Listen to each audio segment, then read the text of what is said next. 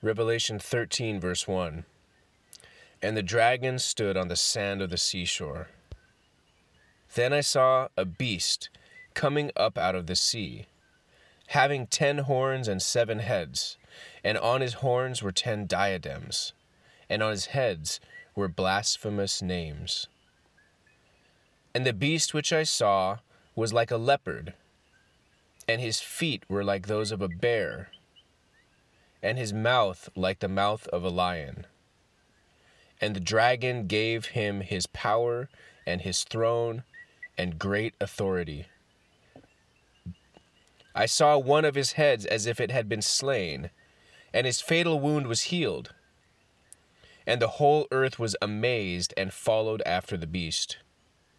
They worshipped the dragon because he gave his authority to the beast. And they worshipped the beast, saying, Who is like the beast, and who is able to wage war with him? There was given to him a mouth speaking arrogant words and blasphemies. and authority to act for forty two months was given to him. And he opened his mouth in blasphemies against God, to blaspheme his name and his tabernacle, that is, those who dwell in heaven. It was also given to him to make war with the saints and to overcome them.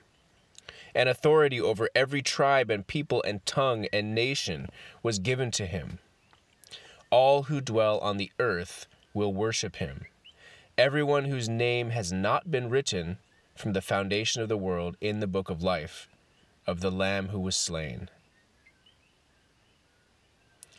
If anyone has an ear, let him hear. If anyone is destined for captivity, to captivity he goes. If anyone kills with the sword, with the sword he must be killed. Here is the perseverance and the faith of the saints. Then I saw another beast coming up out of the earth, and he had two horns like a lamb, and he spoke as a dragon. He exercises all the authority of the first beast in his presence. And he makes the earth and those who dwell in it to worship the first beast, whose fatal wound was healed. He performs great signs, so that he even makes fire come down out of heaven to the earth in the presence of men.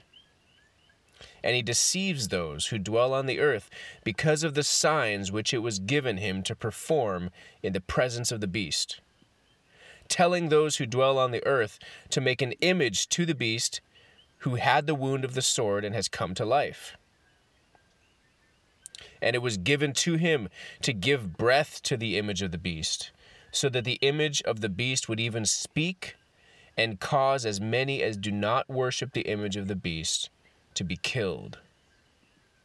And he causes all, the small and the great, and the rich and the poor, and the free men and the slaves, to be given a mark on their right hand or on their forehead and he provides that no one will be able to buy or to sell except the one who has the mark, either the name of the beast or the number of his name. Here is wisdom.